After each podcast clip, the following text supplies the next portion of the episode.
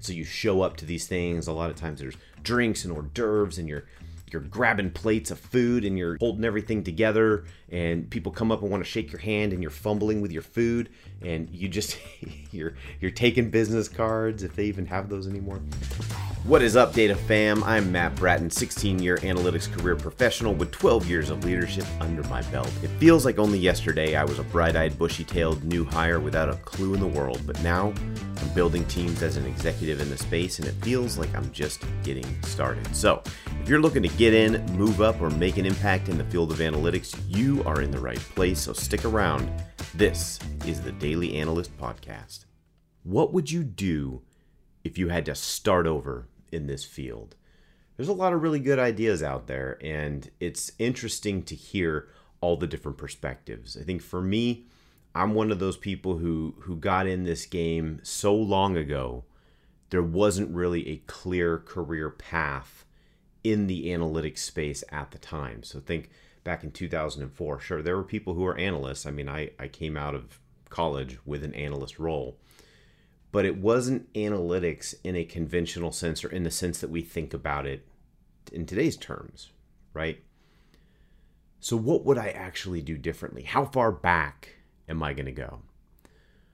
I think it would be only fair to go back to college because this is this is where a lot of people are either currently or they may be considering going back depending on whether or not it's going to actually help them right there's a lot of career changers who want to get into analytics and they don't know if they need to go back to school or not. I think i would say that if you are an existing career professional considering going back to school do it because you want to not because you have to okay?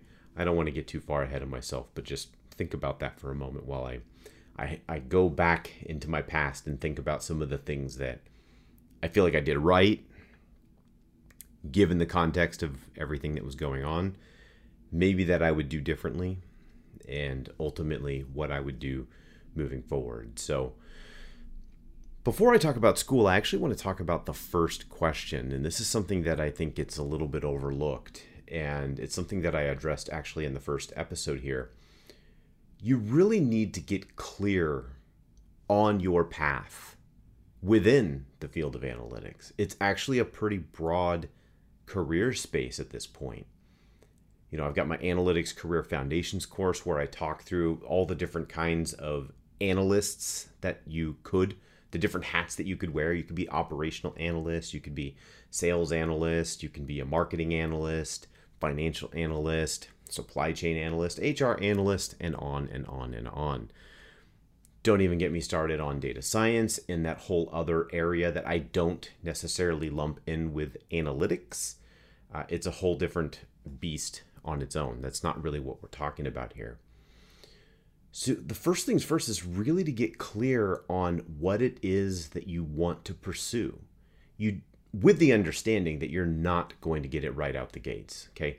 you're that's going to be a moving target throughout your career. You're always going to stumble on things that you find interesting and hopefully you'll be in a position to pursue them and see where it takes you. I didn't set out to be what I am today. I actually set out to really go up the ladder in the financial space, but what ended up happening was I went down deeper into the data sphere, right? Because I started out in finance and banking and dealing with financial statements and P&Ls and budgeting and planning and all of that FP&A type stuff, but at the end of the day, money it's just numbers, it's just data, right? Doesn't matter that it's coming out of a financial system or it's coming out of Salesforce or some other CRM or some ERP system. It's all data. And what we do with that data is ultimately what determines whether you're an analyst. So I'm kind of beating around the bush here. First, you got to get clear on what it is that you want to do. I knew coming out that I wanted to do something a little bit in the realm of financial analytics, but I didn't quite know what that was called. This is this is highlighting the importance of talking to people, meeting professionals, and getting a clear understanding of what it is that you're chasing after so that you can be well positioned when it's time to declare your major and make sense of what it is that you want to do because to do what I ultimately did, which was get into banking and financial analytics, my degree in finance was actually a pretty smart thing to do. I could have, and I've talked openly about this before, I strongly considered getting a degree in accounting. I don't think that would have been a bad idea. I, I think it, it may have actually opened more doors to me. Maybe doors that I would have wanted open or or not. I don't really know at this point. But accounting being the language of business, uh, you can't really go wrong with an accounting degree. Finance is like a a an accounting degree light, right? You have to take some accounting, you have to understand finance in general, and you also touch on some analytics in the form of ratios and metrics and KPIs and things like that. But now education has most programs, most business programs have analytics, and often they're bolt ons to information systems training. If that's a path that you want to pursue, I, I don't think it's a bad one, but I would strongly encourage anybody who's interested in analytics take some finance classes, take some accounting classes if they're not part of your general ed. You should definitely pursue those because understanding the financial flows in an organization are absolutely paramount to making an impact in your field. The way that people will take you seriously as an analyst is going to be if you demonstrate a clear understanding of how your business, the business that you work in, turns a profit? What are the drivers of revenue? What are the drivers of cost? How are the decisions that you're helping the business to make going to impact the bottom line? All roads lead back to the bottom line. So make sure that you're keeping it in mind. And a good way to do that is to have some sort of foundation in a financial understanding. I'm not telling you to get an accounting degree, I'm not telling you to get a finance degree.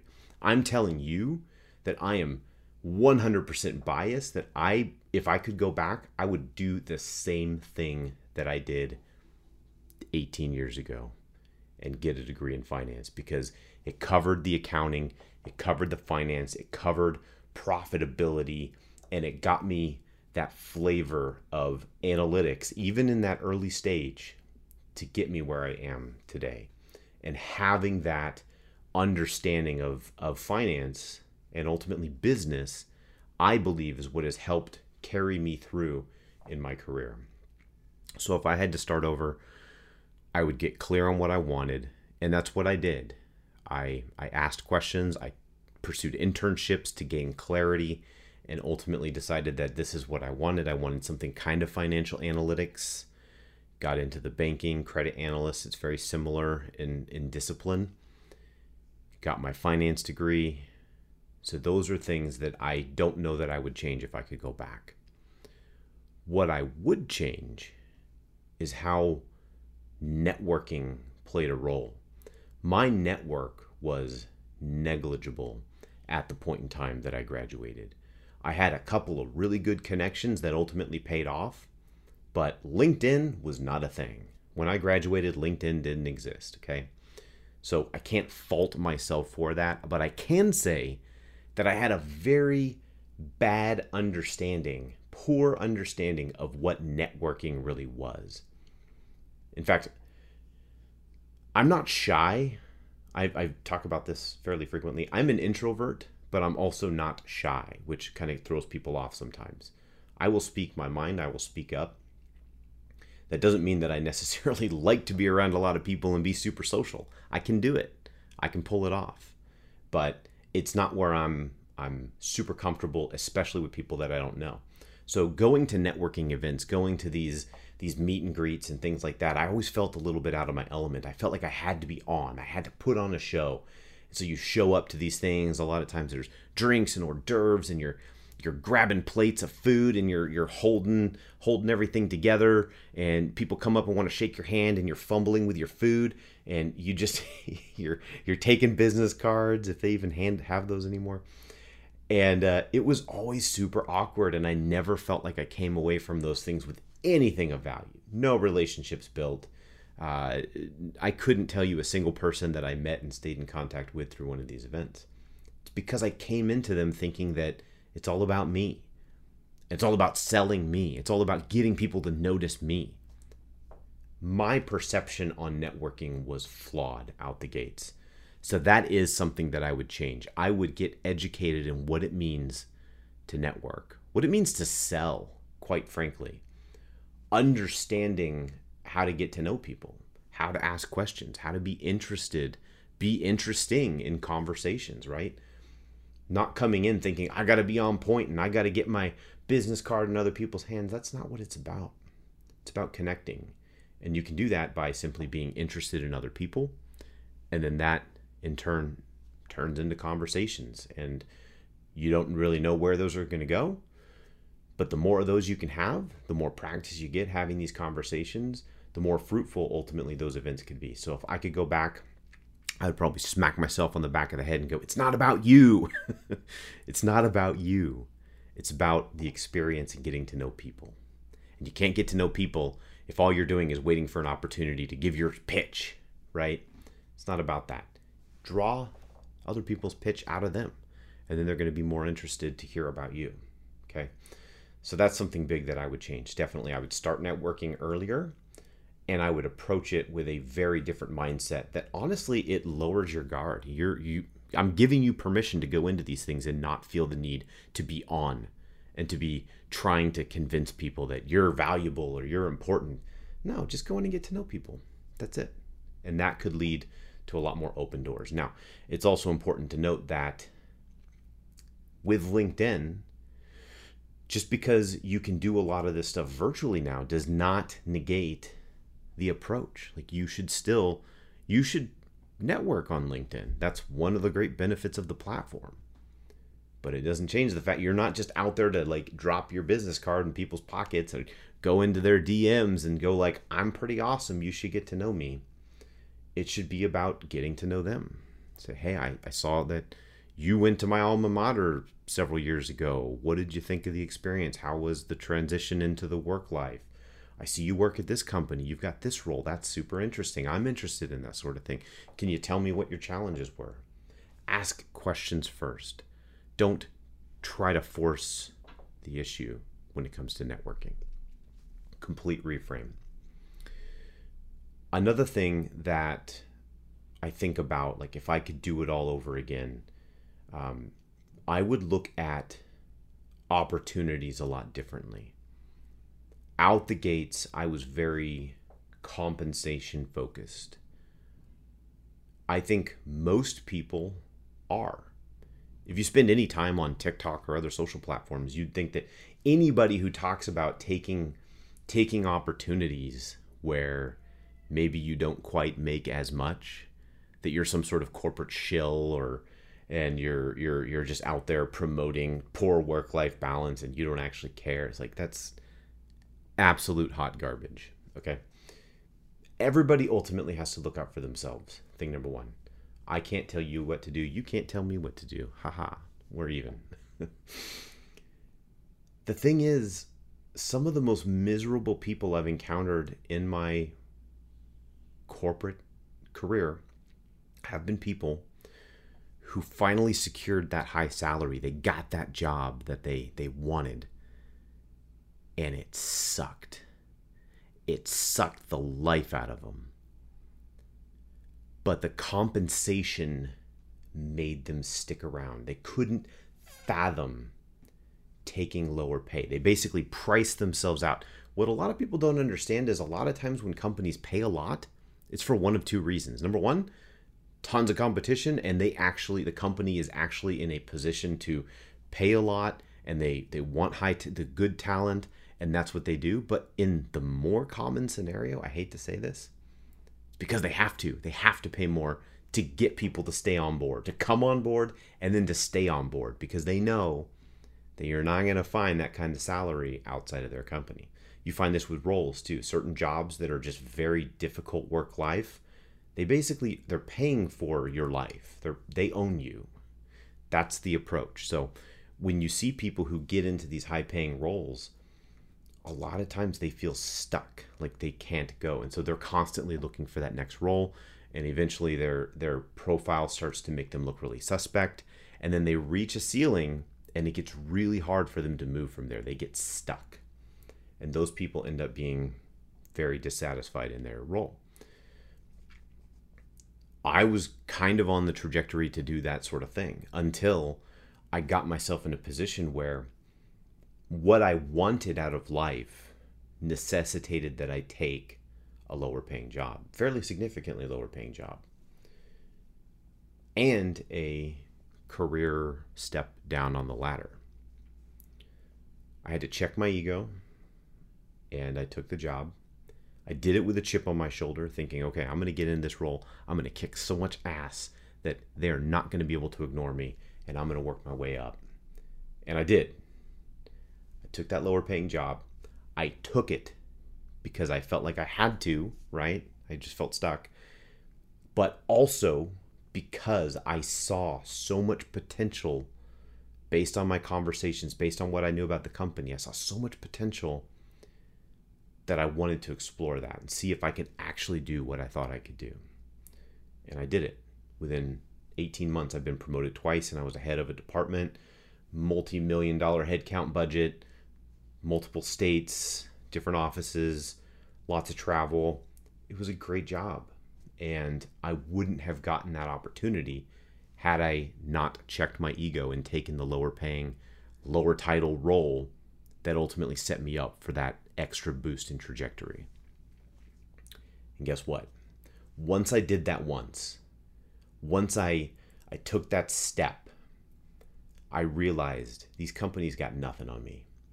I can leave any job and feel confident that it's not about the money, it's about the opportunity. And when when that mind shift happens, the power that you feel in everything you do just completely changes. It's so liberating. One of the most liberating things that I've ever felt in my career, in my life. So, I would strongly encourage people to look at the opportunity. Not to say salary is not important. It is, right? They got to you got to pay the bills. But don't let salary be your central focus. Look at the opportunity. Know what you want. Go after it. You can get it. You can achieve it. Okay? And all that to say, I did it that one time and then I did it again.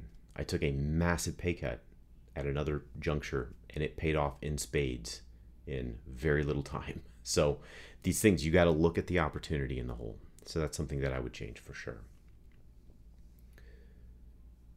Other things that I would probably reconsider would be so let's say that you're, I want to circle back now to one of the comments I made about education, but if you're a career changer, should you go back to school, things like that.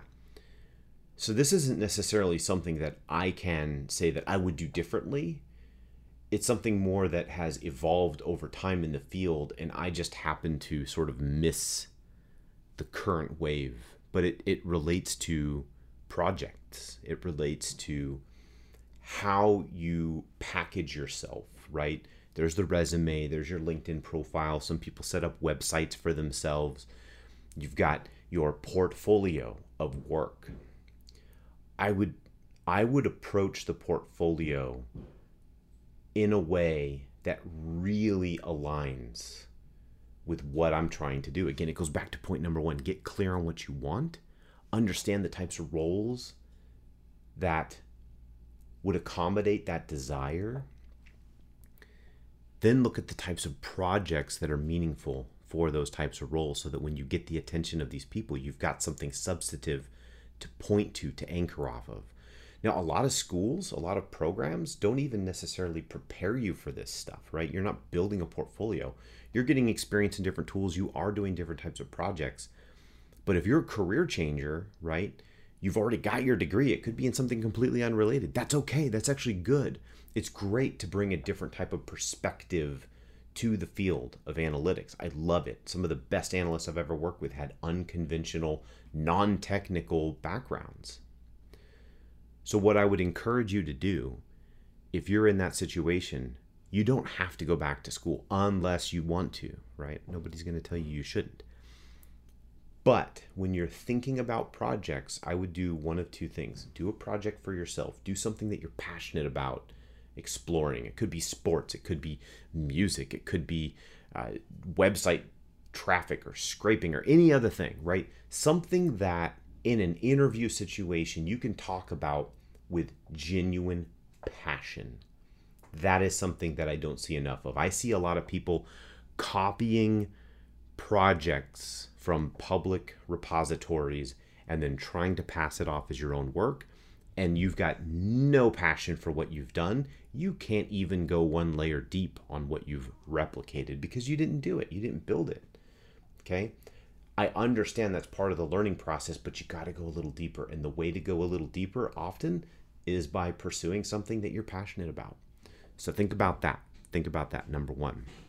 And then number two, think about the challenges and the needs of an entity or a business where the role that you're looking for, what are the types of things that they may do, that they may interact with?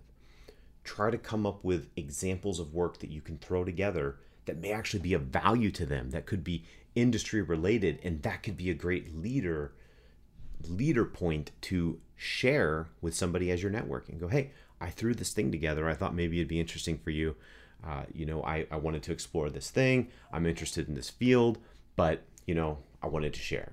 Can you give me, you know, you may or may not want to ask for feedback. It's up to you, but really that's that's kind of what I wanted to share.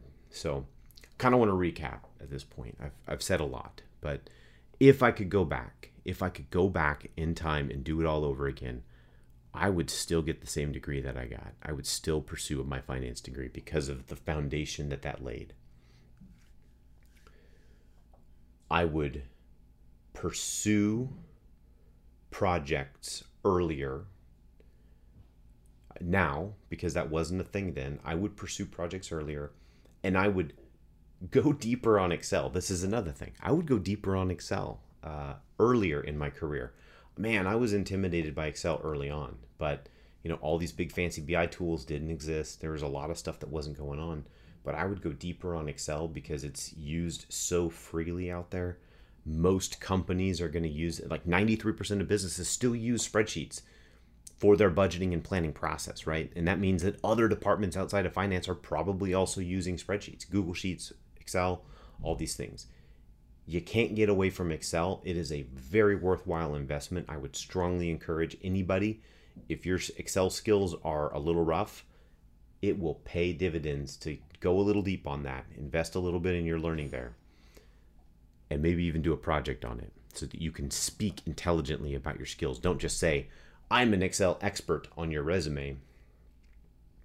And then when you get asked questions about like, well, what's some of the more complicated things you've done? You just say, well, you know, I can I can do a VLOOKUP, right? I can create a pivot table. Those are stereotypically bad answers to that kind of a question, just for the record. So I guess that's my last point. I would go deeper on a technical skill, something like Excel or SQL or a BI tool or Python, depending on, you know, or R. There's a lot to choose from. But I would go deep on one of them just so that you've got something to anchor yourself with.